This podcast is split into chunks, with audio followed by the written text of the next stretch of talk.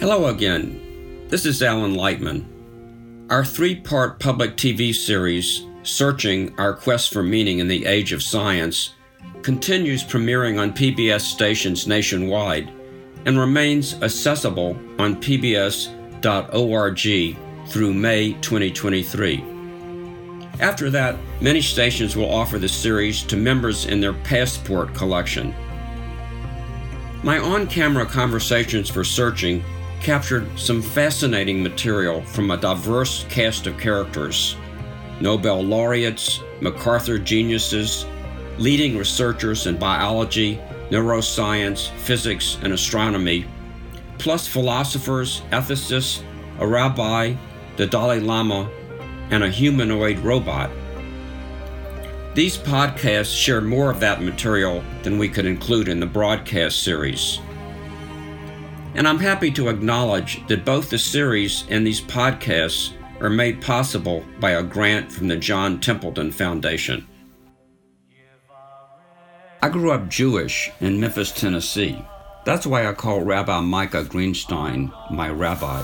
He's the senior rabbi of Temple Israel and has helped build the synagogue into a major force for good in Memphis. He and I are longtime friends. We share views on science and spirituality. Micah is committed to interfaith dialogue and has built bridges to Muslim and Christian congregations. While in Memphis, our searching film crew captured his sermon at St. Mike's Catholic Church, in which he quoted from Martin Luther King and Nelson Mandela as well as Jewish texts. Micah's father was also a rabbi. Several of the Greensteins have beautiful voices. I spoke with Rabbi Greenstein at Temple Israel in front of a magnificent Torah.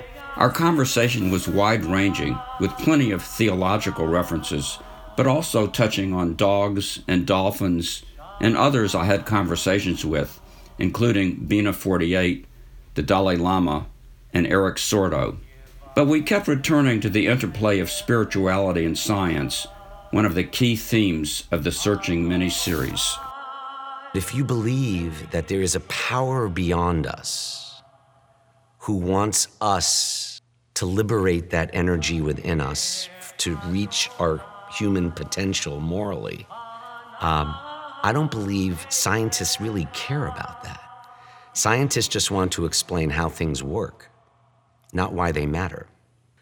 I believe science explains how the world is. Religion suggests how the world ought to be. But we do know that within these parameters, whether we live 16 years or 95 years in the scheme of the cosmos and time itself, it's all a blink of an eye. That's why we should do the most that we can with the time that we have and the place where we are. Well, it's, it's great to be with you, Micah. I mean, even under formal conditions, it's always inspiring to spend time with you. I can't believe we're back where it all started for you, too, here in Memphis, Tennessee. Yeah. Well, I grew up uh, with the old Temple Israel, and the building was you know, a basement compared to this place. Same eternal light. Oh, same eternal light, that's right. I've heard you lead prayer a number of times. And uh, last night at the talk that you gave at St. Michael's, at the end, you and Father Ben both led prayers. Why do we pray? We pray to express the depths of our being to the source of life because if we didn't pray, we would just be bodies. Prayer in Judaism or in religion in general is an offering of the heart. And by the heart, I don't mean the muscle. So, a prayer orientation, I believe, suggests that we're really not bodies with souls, we're spirits with anatomy. And prayer is a way to express that inner part of ourselves as humans that distinguishes us from all other living organisms. I've never seen a dog pray. Well, we know that some animals, uh, I'm thinking of, of dolphins and uh, particularly, uh, have as many neurons in their brain as we do. So it's kind of hard to know what's in the mind of a dolphin. I mean, maybe they have something that's akin to prayer. Perhaps, and you're entering into a realm I have no knowledge about, science. Um, but my understanding is that while science is essential to understanding how things work, including how dolphins' minds may work, science will never explain why it matters to the human heart. That is, whether it's dolphins or robots or artificial intelligence. Artificial intelligence is a form of intelligence. But don't you think, Alan, that artificial meaning is an oxymoron? Possibly. But suppose that you could build a, an artificial being or computer that was able to think. And any attributes we associated with consciousness, like uh, self awareness, a sense of self, a sense of uh, being separate from the rest of the universe, the ability to, to plan, the ability to, to, to program itself. And we do have computers now that can program themselves. Could, could such a thing have, let's say, morality or, or ethics? The operative word you just used in my mind is that it would have to be programmed. I don't think a soul can be created from scratch from a living organism. Of course, we could program the being to be kind, but fundamentally, I think what it means to be human is that we are meaning makers. And there's a distinction between intellect and conscience. Would that being self reflect on the capacity to grow or repent or change or forgive? I think it could if a scientist programmed it, but this is the distinction, I think, between moral conscience and intellect, between science and the humility of the religious quest, which is fundamentally about this inexplicable, ineffable being called humans that has this ensoulment. Do you disagree? Well, aren't we programmed? I mean, we have DNA, and the DNA has all the instructions for creating a human being. So aren't we programmed also? What's, th- what's the difference? I feel like you're suggesting a deflection. You're, you're, going to DNA instead of, if we want to stay with that, we, I think we all have a hard drive inside of us with the capacity, the capacity to care. Um, the end goal, um, we're beside the Torah here, the, the end goal is not the freedom to create it's our responsibility to one another that we have been endowed with that capacity, which is why in the Bible, no matter what one's religion, God doesn't prevent Adam and Eve from eating of the tree of knowledge. God doesn't prevent Cain from killing his brother. Human choice is not an algorithm. Can you have that choice without faith? Or can you have a, a sense of morality and ethics without faith? Absolutely. It, de- it depends what we mean by faith. I, I believe certain words that are meant to be bridges are really divides. Uh, faith does not mean self righteousness, Pr- faith does not mean believing in God, but it means believing in what believing in God means. And if that means aspiring to goodness and justice and kindness. So I believe uh, atheists, for instance, are very faithful people because they do God's work Some by of them do. showing. right. but it's possible. Uh, faith, faith, my friend, is lived in the doing. Faith is living in the light of love. Faith is believing that we are part of a cosmos and part of a humanity larger than oneself. Faith is fundamentally an act of humility, as I see it, which does not mean thinking little of oneself, but being aware of realities greater than oneself. The way you speak of the stars are us and we are the stars, it's all one. That to me is faith, though for others it may mean an orthodox way of believing something is right or wrong, not morally, but in terms of doctrine. So I believe faith deserves a comeback. That's great. Well, you were speaking about uh, morality and faith and, and something that's, that's intrinsic to, to human beings. Do you think that science informs morality in any way?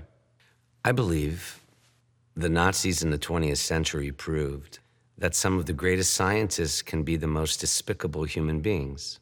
There is a difference between being smart and being good. And so, if morality is about this distinction between right and wrong, I don't believe that morality is intrinsic to every human. To use your scientific analogies or a computer analogy, I believe humans have a hard drive that is not only up here, but it's possible to tap into it here. Rabbi Micah is a compelling and charismatic speaker, but in an audio podcast, of course, you can't see him gesturing towards his heart as he just did. Not all do, I don't mean to suggest. And in fact, some who claim to, as religious people, desecrate this moral quest of religion by making it about their power, whether it's in India or Israel or the Vatican. I don't mean to suggest that religion as a moral quest is pure, but if you believe that there is a power beyond us who wants us to liberate that energy within us to reach our human potential morally, I don't believe scientists really care about that. Scientists just want to explain how things work, not why they matter. I, you're a scientist. Well, what you just said is, is very much like what the philosopher Rebecca Goldstein has said. And the way that she puts, this, puts it is that science, science tells us what is, and philosophy and the humanities tell us why it matters. So she used almost the same vocabulary as you. I would use slightly different vocabulary as a religious leader. I venerate her writings, and I would never disagree with a philosopher of her stature. I believe science explains how the world is. Religion suggests how the world ought to be. Let me uh, go back to your And excuse me, how we ought to be. how we ought to be. Yeah, how we yeah. ought to Science suggests how the world is, and religion posits how the world and we ought to be because uh, the Bible is not a uh, science book. The point of Genesis is not to explain even how the world was created. You and I have talked about that, about first cause, prime mover. The, the point of a religious approach to existence is not how the world was created or even when it was created, but why we were created. And what distinguishes us on this planet in our capacity to care, be compassionate, and have a conscience. I'm not sure that dolphin will take care of me when I die. Well, there have been experiments with monkeys.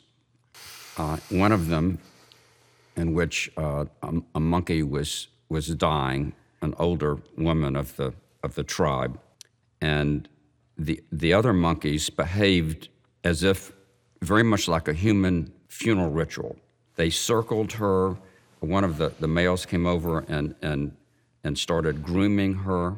Uh, the, the, the, other monkeys acted weirdly. And then during the night, when she was uh, panting and uh, heavily, and, and everyone, all the other monkeys knew that she was going to die soon, her daughter sat next to her the whole night.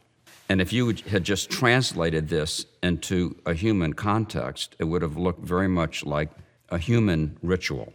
There was another experiment where uh, some crows saw one crow that was uh, in trouble. I can't remember exactly, like a broken leg or something, and went to its aid. So I would conjecture, and of course, uh, I'm not uh, an evolutionary biologist, but I think th- th- this would be in, in accord with evolutionary biology that human beings are actually on a continuum of intelligence, consciousness, and that these other animals, uh, especially the more intelligent ones, demonstrate behavior of, of caring. I mean, we all have, have pets like dogs that know when we're, we're suffering and, and come and try to give us comfort. So, what would be your response to that? That we're on a continuum. I love it. I did not mean to set up an invidious comparison between animals and humans. I think that that ritual of monkeys showing care for their loved one after the passing of another monkey teaches the capacity to care and how we have evolved from that, not just physically or biologically, but to where one even cares about a grandchild or a great grandchild. I wonder if the evolutionary biologists have found other species that care about a fourth generation. We procreate like animals. We share the same DNA. Animals are often in the same womb. I learn from my dog. I think that animals teach us often how we can become. However, the Nazis loved their dogs and gassed people to death. So I guess even the scientists among the Nazis forgot to tap into that monkey compassion. Yes. So it is a continuum. So if it's a continuum, what's special about Homo sapiens? Is there anything special about us? Do we have something? It's it's it's showing the capacity for conscience at its highest level. When it says in the Bible, no matter what one's faith, that God created humanity in God's image. It even says, let us create humanity in our image. But if there's one God, why does it say, let us? And the French commentator Rashi had a very incisive insight. He said, again, these rabbinic commentators believed no words were superfluous and there were no uh, accidents in, in the lettering of the Torah. He said, uh, Perhaps it's the royal we. The queen would say, Let us have tea, even if it were one. But the best answer is the commentator who said, God is creating human beings after creating whom? And the answer is the animals. So let us create means that I'm going to create humanity with the capacity to eat like a pig, to copulate like a rabbit, or to aim higher. Being human can mean being lowly and full of sin in some religious context, but being human can also mean that, like the rays of the sun, we have a glimpse of something beyond. But when you ask me, then what is unique about Homo sapiens? I'm not God, but I do know that if we discover life on other planets, for instance, it will only enlarge my humility. There's no conflict between the scientific research on evolutionary biology or astronomy. It only confirms the mystery that much more. When God said in the Bible, let us create human humans and put uh, whatever is special into humans, and I know you've told me before that God put the soul into humans. Moral conscience? Moral conscience, souls. Suppose we do discover life on other planets and intelligent life. We know that it's out there. I mean, we're 99.9% sure that it has to be out there. Would those beings be included in God's statement, let us now create humans? Would they have the same qualities of, human, of, of, of morality, of soul, of spirit that Homo sapiens does on our one tiny planet at the edge of an ordinary galaxy? I love hearing you talk about the galaxies and the billions of years and the different planets. When life is discovered on other planets, I hope I'm alive to read their Torah. so you think there will be some Jews out there? Wherever you go, there's always someone Jewish, even on Mars. Uh, but all, all, kidding aside, um, Esperanto is a beautiful idea, but we need to speak in particular languages. So perhaps the creator, uh, we only know our reality, but I can only imagine as a scientist in understanding the breadth of time and our place in the world, how utterly humbling it must be. And one of the most uh, beautiful things that Einstein said, my favorite quote of his, is that the most beautiful experience we can have is the mysterious. It is the fundamental emotion that lies at the cradle of true art and true science. Faith is living in that mystery. So let me get back to the question. I'm not going to let you off the hook.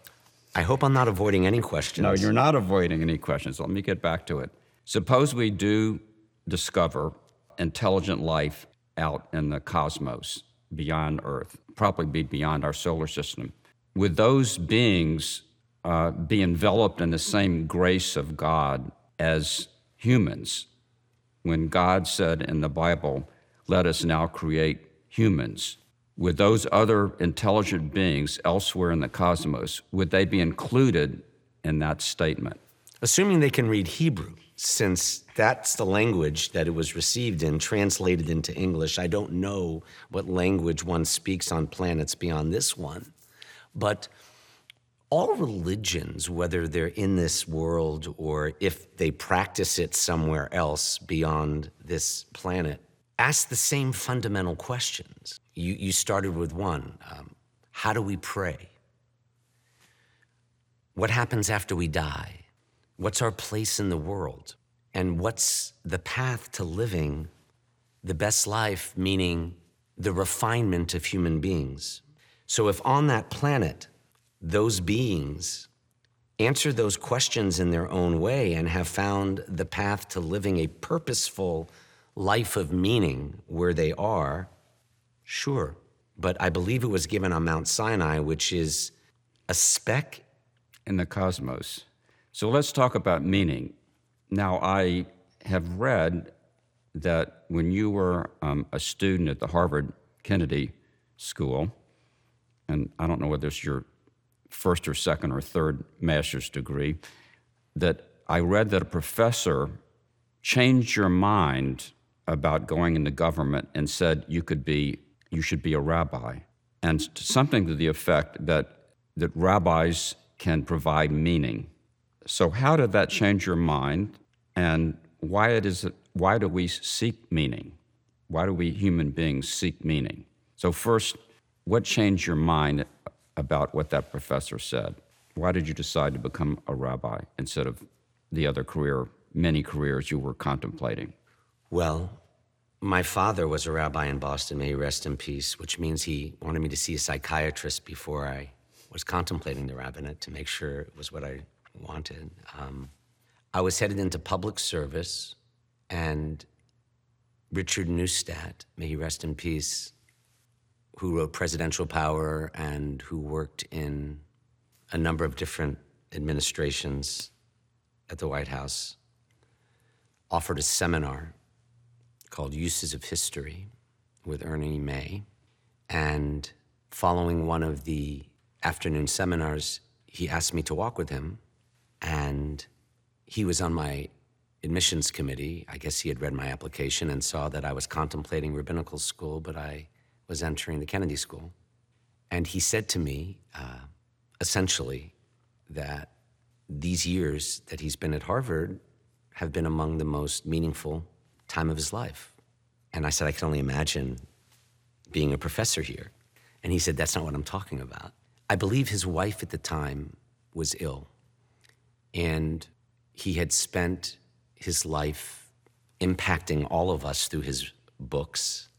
But he said, For the last six months, I've been able not just to be with her, but to realize how this is the most important time of my life. What he was saying essentially, Alan, is that like animals, we eat, we sleep, we go to the bathroom, we survive in a Darwinian way to succeed. But my professor had learned that the goal in life is to move from success to significance. Whether that means taking care of your wife, improving the lives of the other. And I think that fundamentally, there again, I think Professor Neustadt was reflecting a religious idea that life is fundamentally at its highest form when it's about the other, not only about oneself. And that changed me. Is that related to meaning? Why do we human beings search for meaning? And, and there, I might agree with you that we're different from dolphins, uh, even though I don't know what's in a dolphin's mind. Why do we search for meaning? I'll answer the question, but I want to know why you think we search for meaning. I think that the search for meaning is what Stephen Jay Gould called a, a spandrel, which is, which is um, a quality that doesn't have direct survival benefit, but it is a byproduct of a quality that has survival benefit that was sort of cooked into our brains over millions of years of evolution. And so I think that the search for meaning my own opinion, is connected with the feeling of being part of something larger than oneself. And, and that had survival benefit because uh, in prehistoric times, when people lived in small groups of 20 or 30 people in caves, you were very, very dependent on the other people in the cave. Uh, you had some people who went out and, and gathered the food. You had other people who kept the fire going. You had people who, who nursed the children. And if you were kicked out of the cave on your own, you, you, had a quick death. And I think this feeling that we have of being part of a group and part of something larger than our individual selves was related to that, that survival necessity. And I think that the search for meaning is somehow a byproduct of that. That's my best answer.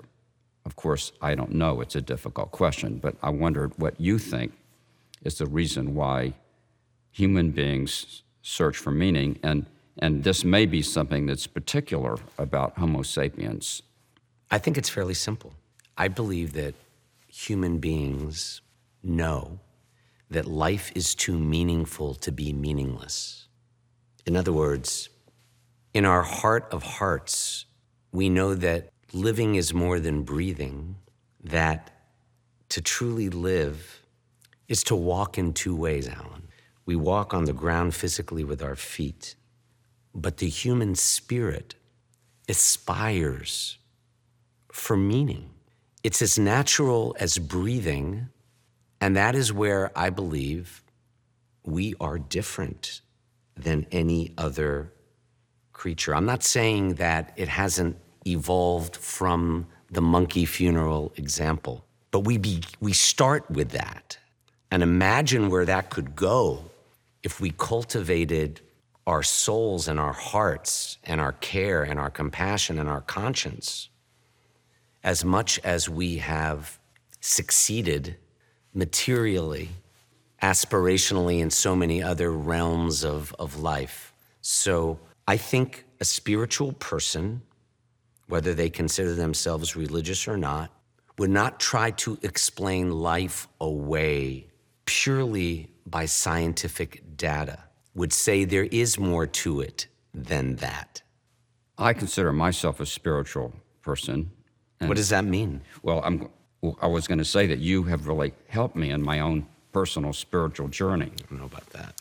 But what I mean when I say that I'm a spiritual person is I feel that there are things larger than myself. I feel like I'm part of things larger than myself. I have awe when I look up at the night sky and other natural things. I, I have a sense of beauty, and I also want to help other people. But I also consider myself a materialist. I believe that the world is made of atoms and molecules and nothing more. So sometimes I think of myself as a spiritual materialist. Are you a materialist? I am, but I don't remember what it was like before I was born. And I know that I entered into this world and I almost missed it. If I hadn't thought about life as meaning, as awe, as wonder, I would have missed last night's sunset.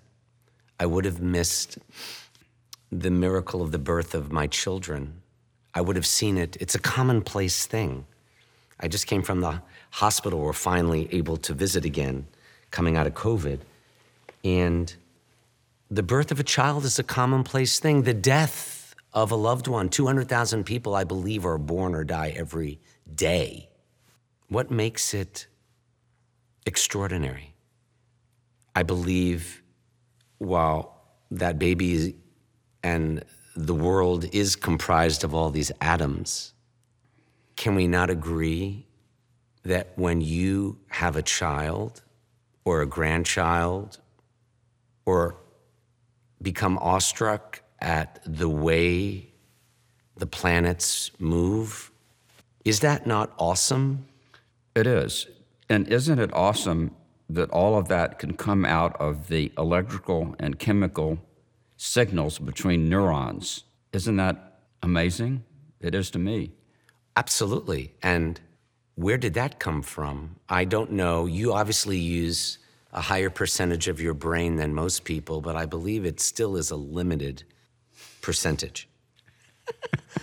so I believe that compassionate people had to be created by a compassionate source with a capital C, maybe with a capital N for neuron. I just can't believe this is all an accident that we're just atoms colliding. We could be that, but we know that we can be so much more. Well, there are some physicists who think that our entire universe is an accident, that there are many, many other universes out there called the multiverse, and that most of them do not have the right conditions to make life, not just life as on Earth, but any kind of life. They're expanding too quickly, or they don't have the right parameters of the nuclear force, and that only a small fraction of universes have the right condition to make life. And we happen to be in such a universe, or otherwise we wouldn't be here talking in this beautiful sanctuary. So there is that view among many scientists that not only we are accidents, but our entire universe is an accident. I'm happy for them. I hope they can still laugh at jokes. I hope they still have imagination. And I hope they can still find joy. Yes, I do too. And I believe that is also, I shared at the talk last night, why waste a minute, an hour, a second of a day when you have the opportunity to, to grow in a different way than the rest of the trees outside? You can appreciate the growth you can find joy. I'm hesitating to use certain words because they may sound righteous, mm-hmm. but to feel blessed is primarily to feel grateful. And I'm not sure those multiverse people will ever be able to explain why human beings or dolphins are grateful. Uh, uh, last summer, I had a conversation with a very advanced android named Bina 48. Uh, she had the head and shoulders of a woman. She could see you because she had photoelectric detectors. She could, she could hear you, and she was hooked up to, a, to a, a big computer and could carry on an intelligent conversation with her. She was an android. And in the future, we probably will have more and more advanced androids. And it's possible that at some point in the future, such an android would have all the attributes of consciousness. So I wonder what is our moral responsibility to such beings? Or is there any moral responsibility? To be aware of our power to create without a sense of responsibility or with one, meaning we can turn Bina off if you were to leave Memphis now because you can't look after her. Would I have to ask permission to unplug her? Would I have to ask her permission to unplug her? Well, if humans created her, that's your choice. But we're on the pulpit, for instance, where the ark, which is now open, symbolizes the burning bush that Moses saw. He recognized something extraordinary instinctively with awe. I don't have confidence in Bina spontaneously, unless again, the scientist programmed her to look out for burning bushes. Moses was a shepherd, he was tending to sheep, and he saw this bush. But the reason I share that story is because while you were with her, I was with, not at the same time, but I, on this pulpit with a child who has Down syndrome, my um, amazing congregant here, whose Torah portion was the burning bush. And a musician wrote a song called Holy Ground, based on that verse in the book of Exodus where God says to Moses, Oh, you saw that with your eyes. Take your shoes off, Moses, you're standing on holy ground as the performer from Los Angeles is singing that song, Holy Ground, the bar mitzvah student took his shoes off. Well, I share that because we were moved to tears. I'm still thinking of that moment right now. It came to me as you were describing. And I wonder if, if Bina was by my bat mitzvah girl, whether anything I told you would have ever happened. What's our moral responsibility? To be careful with what we create. So you're speaking of a moral responsibility to ourselves rather than to the things that we create. I'm speaking about a moral responsibility to others because we could design Bina to do great harm. Gas was designed not only to keep our cars running, but to kill people. The Nazis computed how efficient they could make the killing of human beings. And they got it down to one and a half cents a person even though we know that every life is of infinitesimal value.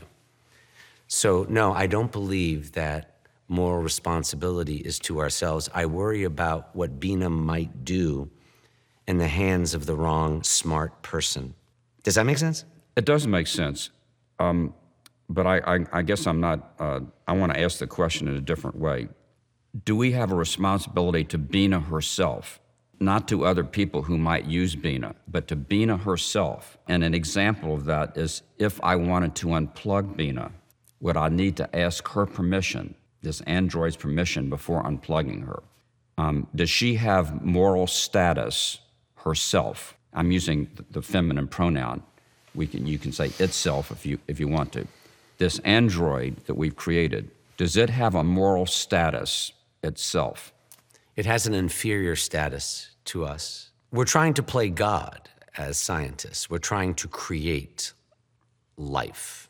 And that's not necessarily a bad thing because we're in this world to heal and to cure and to help and to be stewards of this planet as best we can.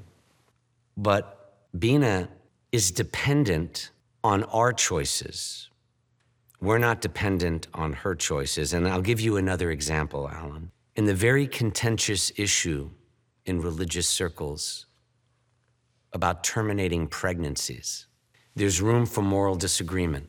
There are those who would say that life begins at conception. We call those people pro life. And there are those who believe that it's a woman's right to choose, and surely government and other people should not interfere with that woman's decision.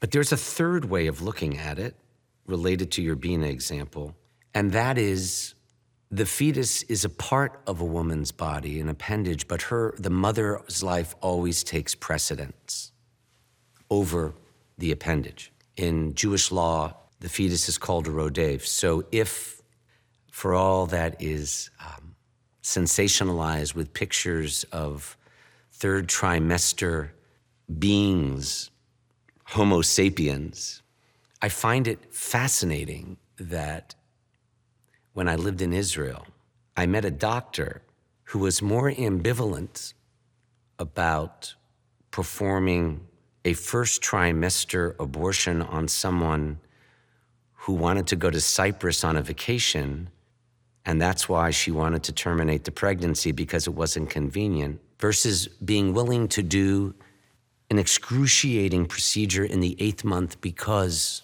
that being would bleed out the mom. That being, while a human, its own life was questionable. So when you ask, what's our moral responsibility to this android? I believe that human life is the potentially highest form of life. And I'll give you another um, analogy. Um, this, this one may relate. I know you used to live off Cherry Road, and after confirmation class in 1963, you would walk home from Rabbi Wax's classes and contemplate the big questions. There were even lakes around here.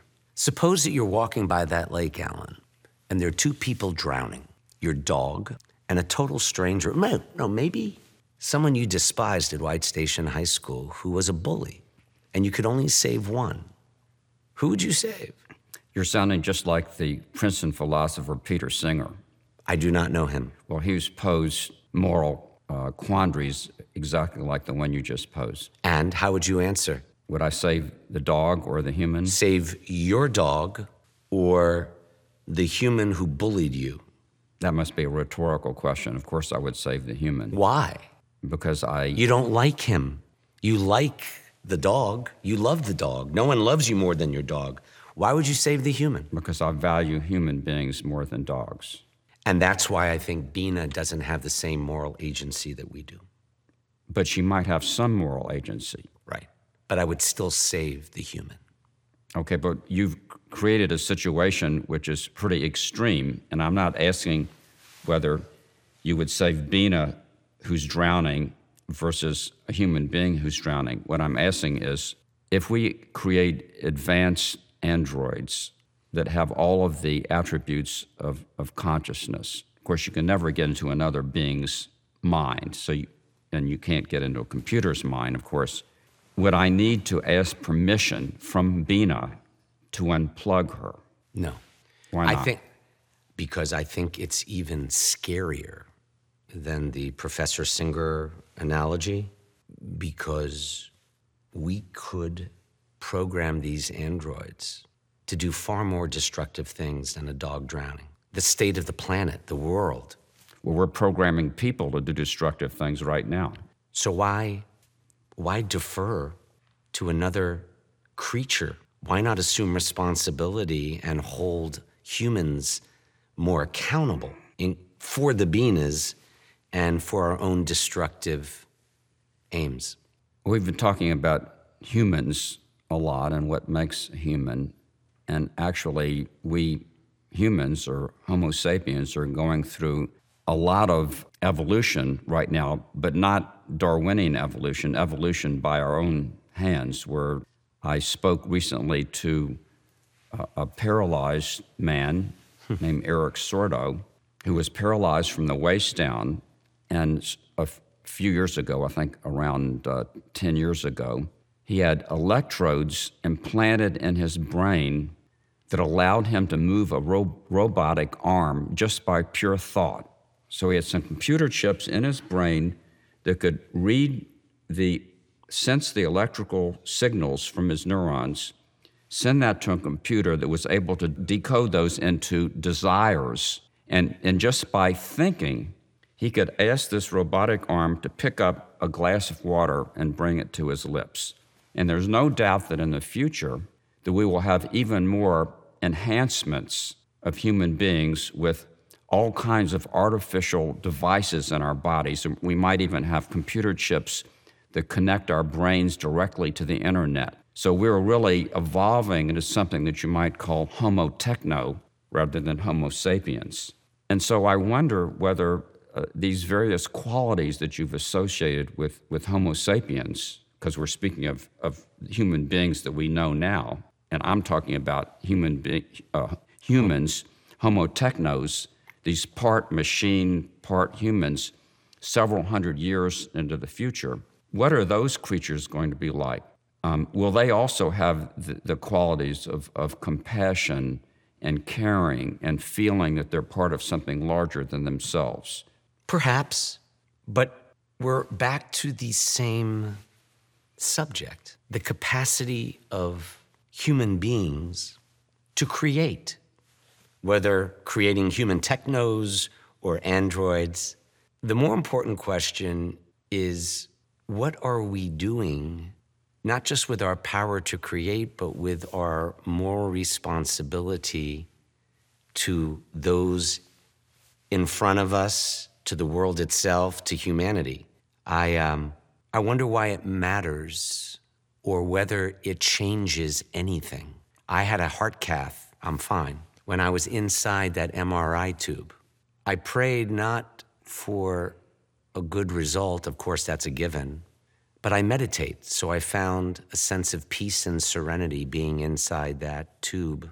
Now, I couldn't do as this incredible person you mentioned activate in my brain to make my left hand move the lever so I could get the heck out of that tube.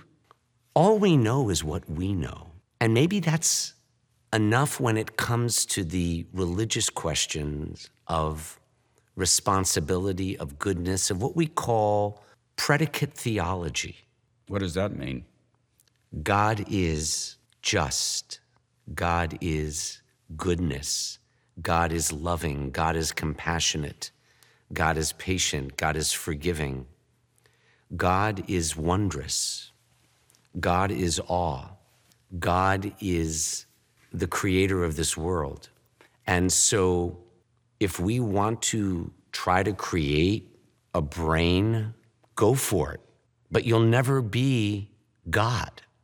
With that brain that is part human and part machine, this brain of the future, will it have the qualities that we associate with humans now? Would we and would we have a, a, a moral responsibility to it? Would it have moral status? Would it feel these things? Because once you start manipulating the brain, I mean, we know that we can do this now with just drugs, you know, Adderall and other drugs that, that change personalities. Will this thing of the future be recognizable as a human? And I know that I'm being vague here because I don't know what this thing is going to be, but I can see the trend of, of enhancing human capabilities far beyond what we were born with. And when we start manipulating the brain, we're getting into vastly new territory that I can't even imagine. You and I will likely not be alive when we reach these incredible technological advancements. I hope the world is around when we get to that point because what worries me is our lack of moral accountability and responsibility for what we create. And that's why the bridge between science and ethics has never been more paramount. Humility means admitting, even as a religious person, the great harm that people, whether they're religious or not, have inflicted on each other cruelty, torture. The Dalai Lama and the Tibetan people, Muslims in India who are not Hindu, torture, cruelty. If I do ever meet my maker, I'll be able to say, I didn't miss the Alps. Thanks for creating those. But I do have a question for you. Why are people so cruel to one another? Yes, this is a question that I've asked you before about how can there be a God as constant, as, as generally understood by most religious traditions, a God that allows this cruelty. Yes, and I know uh, my dear Buddhist friends who I not only love and admire, whether it's Yos Hut and others, suffering is hard to explain. But for me, it's all a continuum life and death.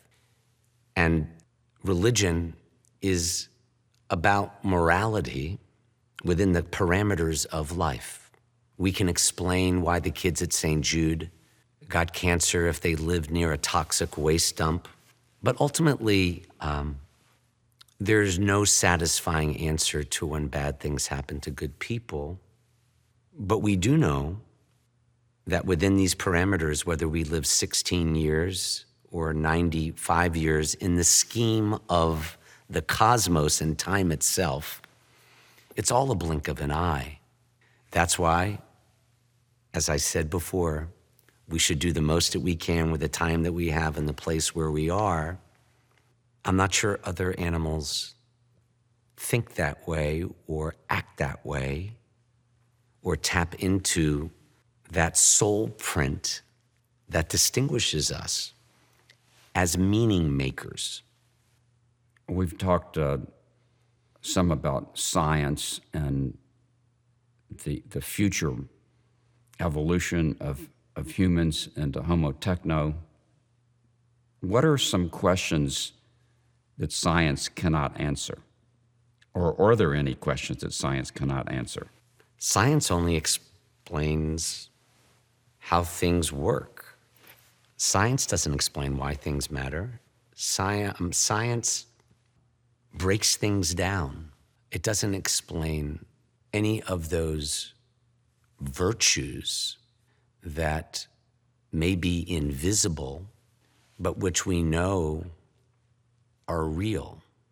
Does science explain love? Does science explain what you feel when you see nature, even if it can explain how nature works? Does it? We now know, scientists, neuroscientists have taught me that music makes 95% of Homo sapiens cry. If you play a song from 70 years ago that touches not a nerve, but touches your soul, it evokes tears. Art, 5%. No other species reacts that way, which is why this field of music and healing, not music therapy, but the science of music as it relates to Homo sapiens, I find to be uh, not just compelling and real, but science is showing and confirming that we are different, even if we're the same.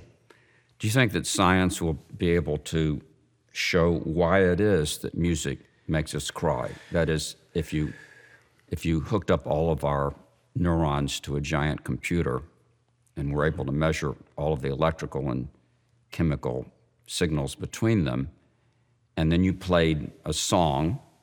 Apparently, heavy metal works well with chemo patients in their 70s. A, late, a study showed that.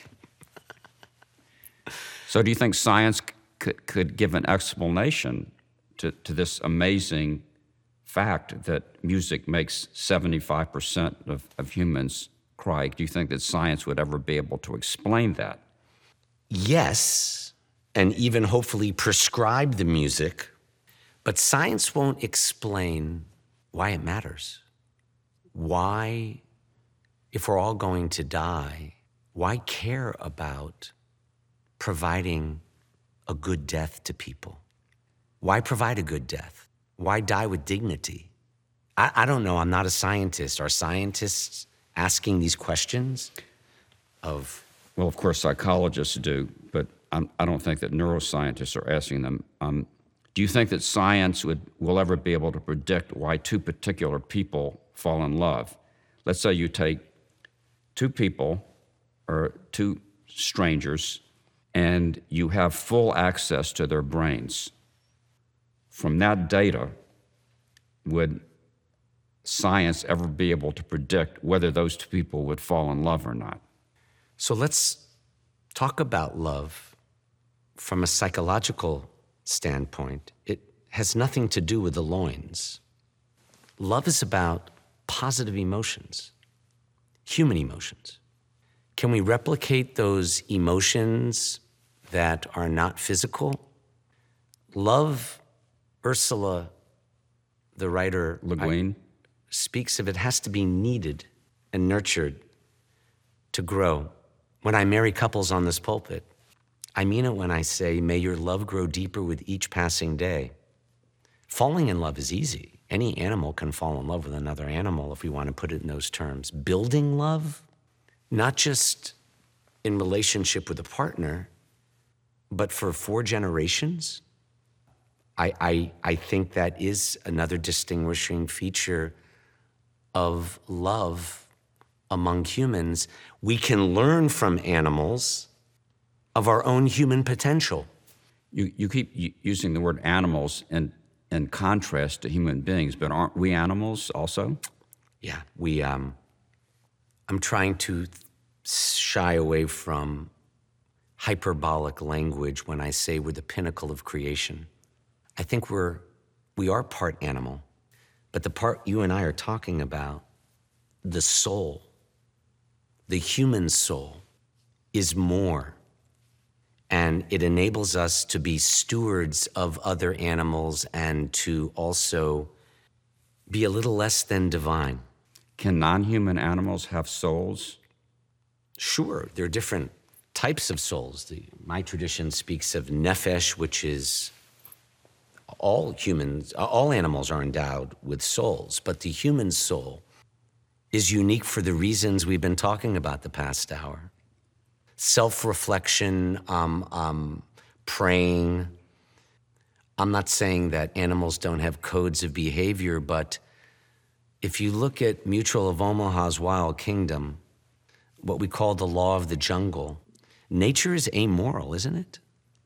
Nature is amoral. The lions rip each other apart. Why don't we? Some of us do. That is the animal side to humanity. But the soul print,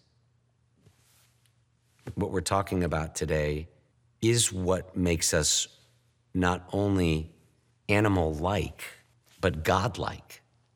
Well, let me just go back. Uh, I just have one or two more. Yeah questions for you. Getting back, do you think that that scientists will be able to predict just on basis on the brains of two people whether they will fall in love? And I mean love in the way that, that you mean it. I don't mean just desire to mate.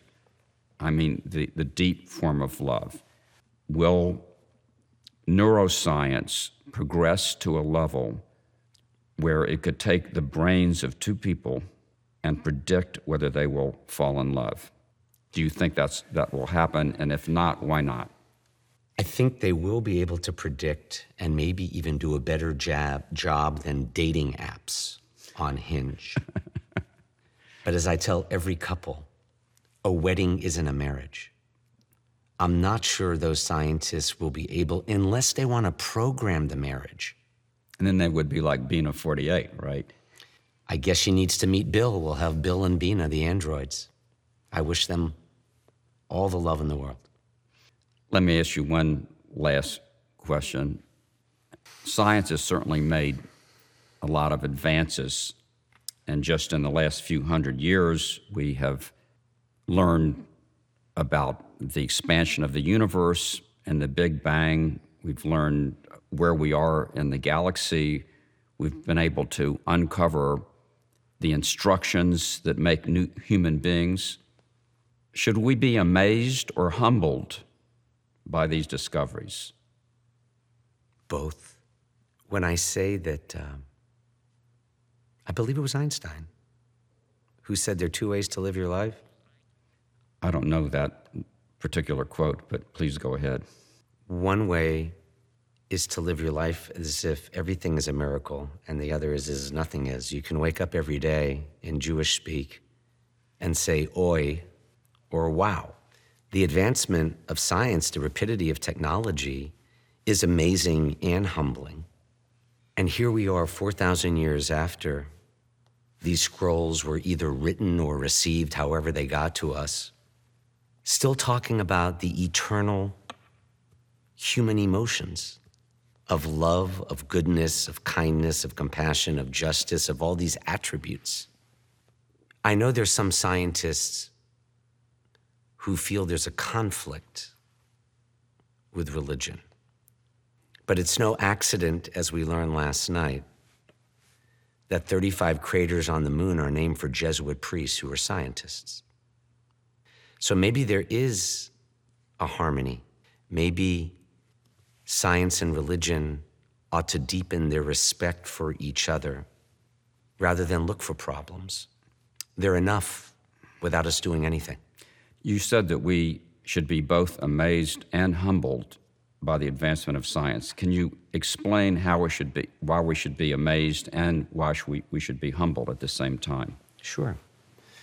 What grows never grows old is a uh, old Jewish aphorism, and it's amazing to me the mind with which we've been endowed and its capacity to do great harm or great evil. It's humbling that we were fashioned with arteries and veins and blood, flesh and guts. And yet, everything we are and everything we enjoy is the result of these unique, unique human endowments. And that is both humbling and amazing. Certainly, our, our brains, even if they're all just atoms and molecules, which is my belief, it's amazing what the human brain is capable of. The imagination, the creativity, the art, science, the love, which I think ultimately comes from the brain, even though it's a mystery, as Einstein said. It's pretty astonishing that all of that emerges. A few weeks ago, I was in Switzerland and talked to an astronomer named Pascal Oesch. And he and his colleagues have the distinction of having discovered the most distant galaxy known in the universe. It's a galaxy called GNZ 11. It's so far away that it takes its light 13.4 billion years to get from there to here. And uh, this is all part of our understanding of the extent of the universe where we are in the universe, how the universe began, the Big Bang. How do you think this knowledge of the physical universe has, has changed our, our view of ourselves? It can go one of two ways. I think it can lead some to believe that we can figure it all out, or that it's an ultimate mystery, this paradox of transcendence and immanence, that God is as far as the farthermost star, GNZ, whatever, and yet as close as the air we breathe. So it gets back to those two words you used that sum it up well. And humility. Radical amazement and deep humility. And so why should we be why should we be humble with these great discoveries that we've made. For the reason you said, that it just confirms realities greater than we ever imagined, beyond ourselves, that this isn't all there is, there's more. There's a lot more. And we've uh, made discoveries in cosmology, both in time and space. We can actually calculate the age of the universe. I'll tell you, and again, uh, what's the latest dating of the universe? 13.8 billion years. I think I read that in Mr. G. The last 21 months of COVID, I believe, have also taught us something. related to our conversation. That even with the best production on Zoom, it's not the same energy as this conversation. So, no matter what scientists can create, there's no substitute for the energy of human interaction. I'm not sure science can explain the difference it makes to be together. Do you agree? I agree. I don't think there's much that we've said today that where we disagree. So one thing that, that science has found is that everything is impermanent. I mean, the, the Buddhists had it right that uh, not only do our physical bodies disintegrate, which everybody knows. I mean, my own hearing is beginning to weaken. Uh, my memory is not as good as it used to be. But everything in nature is impermanent. Even the stars, which for millennia were thought to be eternal and, and the emblem of divinity and, and permanence, we know that they will eventually burn up their nuclear fuel. So everything is impermanent in the physical world. Is there still meaning? Eventually, all the stars will burn out, and there will be no energy sources left in the cosmos, and there will be no life left in the cosmos, not just life like us, but life of any kind. Will, will there still be meaning? Absolutely. Here's why. Even as your hearing weakens, even as you and I age, hopefully we both agree on two things that are not impermanent. The first is that love doesn't die. Don't you need a lover to have love? Oh, not necessarily the people I love more than life itself are no longer living. After someone dies, the love doesn't diminish. We end all of our services in the sanctuary recalling people who have died 5, 10, 50 years ago.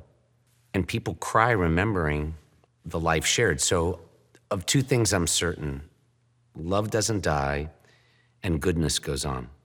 At least the quest for goodness, the search for goodness, the passion for goodness, why you're passionate about what you do, no matter how you age.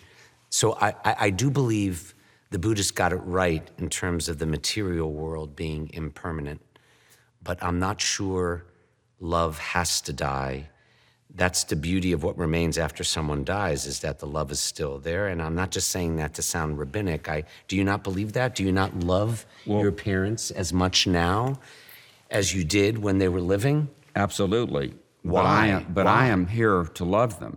And so my postulate is once there are no longer any living creatures in the universe to remember their parents and their grandparents once everyone is gone all life forms are gone, will there still, will there still be meaning?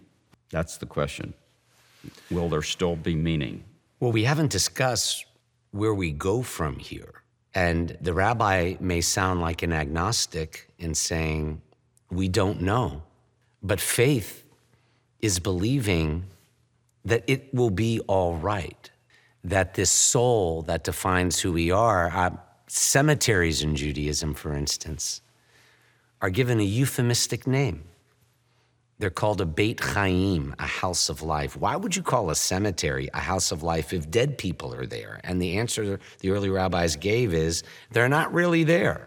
Cemeteries are not for the dead, they're for the living. So the, the dead, their souls have left their bodies, their bodies disintegrate in the ground. So. So their souls still exist somewhere. Like waves in the ocean you know, uh, may be shared in other faith traditions, but the he wave and the she wave are coming into the beach. And the he wave says to the she wave, pardon the gender differentiation, but that's the way it goes. Oh my goodness, look at what's ahead. We're going to turn into white foam. It's going to all be over. And the she wave says, It's fine, honey. He's like, How can you say it's fine? I've loved our life together as a wave. It's all ending. She said, It's going to be okay. He said, How can you say that? And before they crash, she says to him something that finally calms him down. She says, Honey, you're forgetting something very important. You're not just a wave, We're part of an ocean.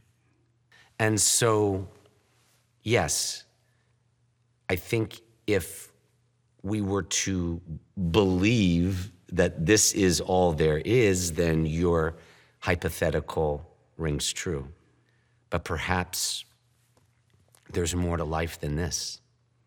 So our souls will continue to exist after the physical bodies are gone, and even after there's no physical life left in the universe, you're saying there still will be souls. Hard to understand or to even visualize because the only time we've seen souls without bodies are Casper the Friendly Ghost, and that's a cartoon. But humility and believing that it will be all right means that God will find a way. In the mid 20th century, astronomers and physicists discovered that all of the atoms in our bodies, except for the, the lightest atoms, were made in the centers of stars. So we're all connected. And even if there are creatures out there in the cosmos on other planets, they're connected in the same way. Does that uh, connection between all of us, does, does it affect our understanding of ourselves? Does it help us heal the broken world? Are you saying that we're made of the same stuff as rocks? We're made of the same stuff as rocks. What a gift to be a human and not a rock. A rock doesn't feel. We place rocks on headstones to remember loved ones lost. A rock doesn't cry. If science, uh, my professor at Cornell, Carl Sagan, a blessed memory, was one of the ones with William Provine who enlarge my understanding not only of the cosmos, but my interest in religion.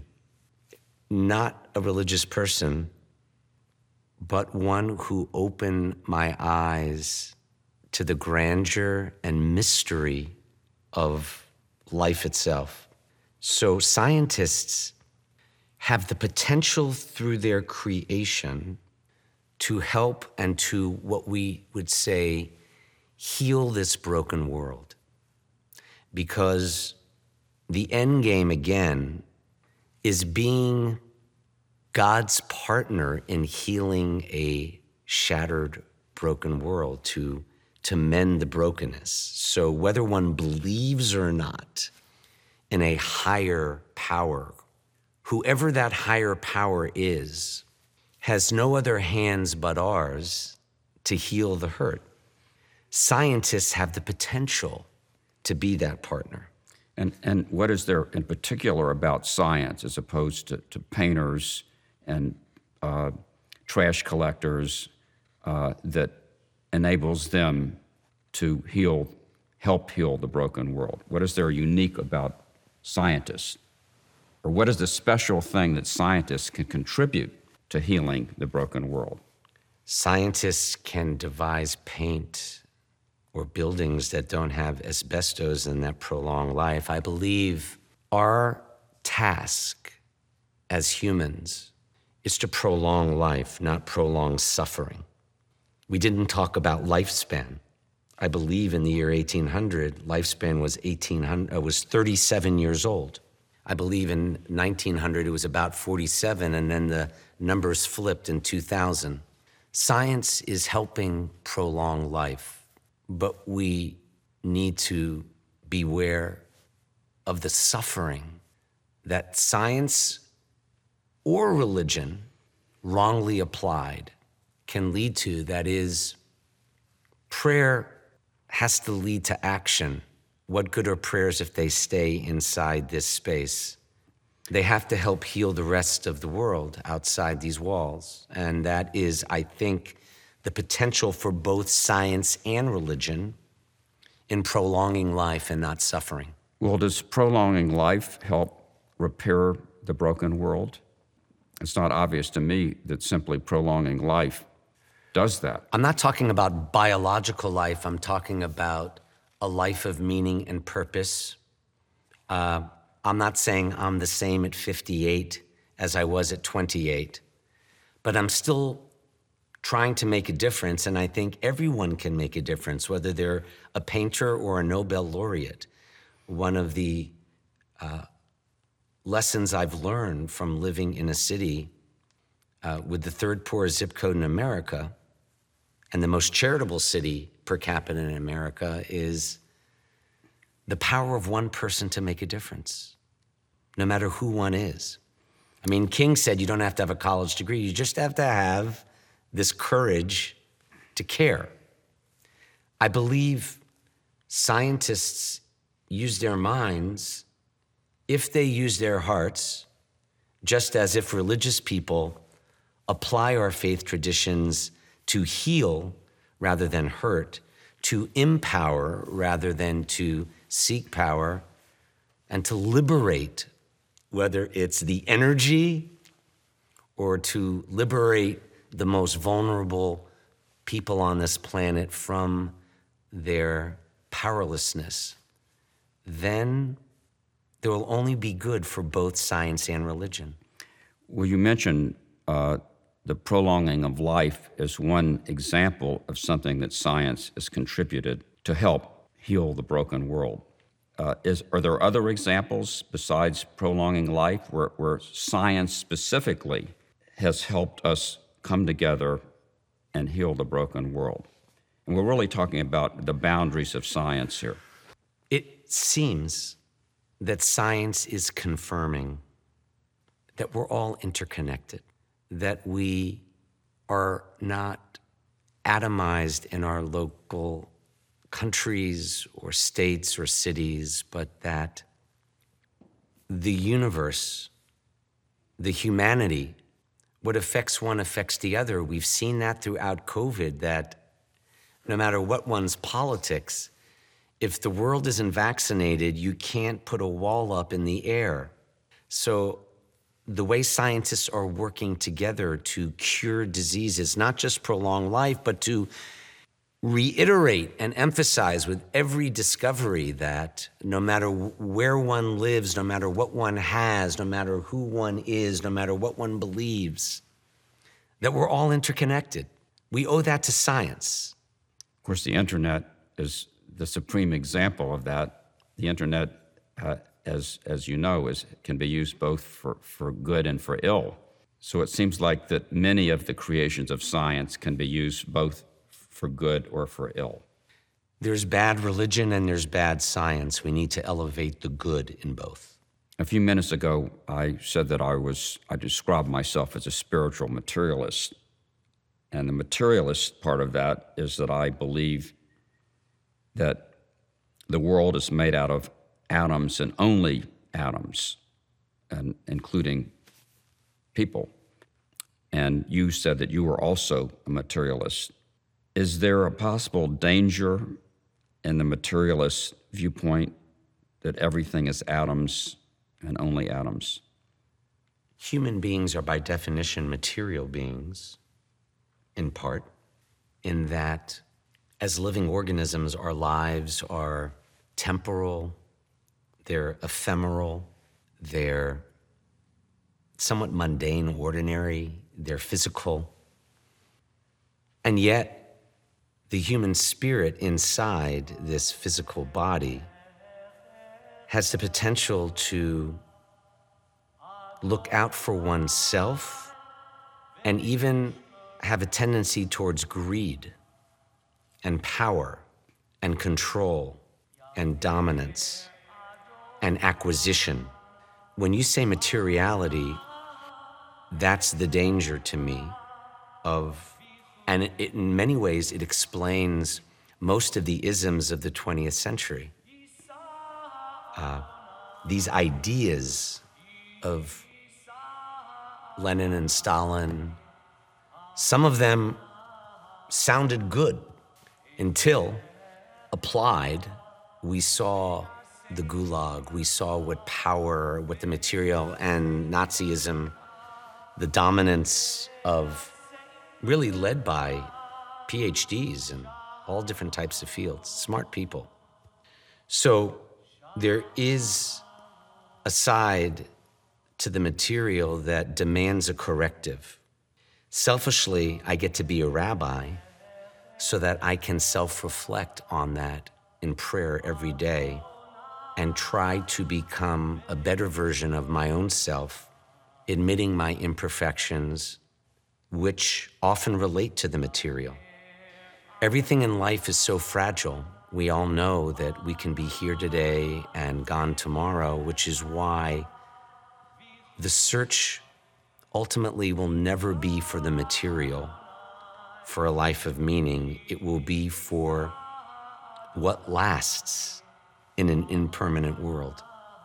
And I believe a love that lasts implies a relationship that transcends the material whether that relationship is to a friend like you, a God beyond us or within us, and ultimately a relationship with myself to become better. I don't know if that answers your question. Yeah, I think that's. Thanks to Rabbi Micah Greenstein and all at Temple Israel in Memphis for their assistance in our filming. And thanks also to Father Ben and everyone at St. Mike's Catholic Church for welcoming us to Micah's interfaith sermon. One deep thought I took away from this conversation is that while we may all be atoms, we're not atomized. As Rabbi Micah says, we're all connected. Thanks also to you for listening. Until next time, this is Alan Lightman for searching our quest for meaning in the age of science.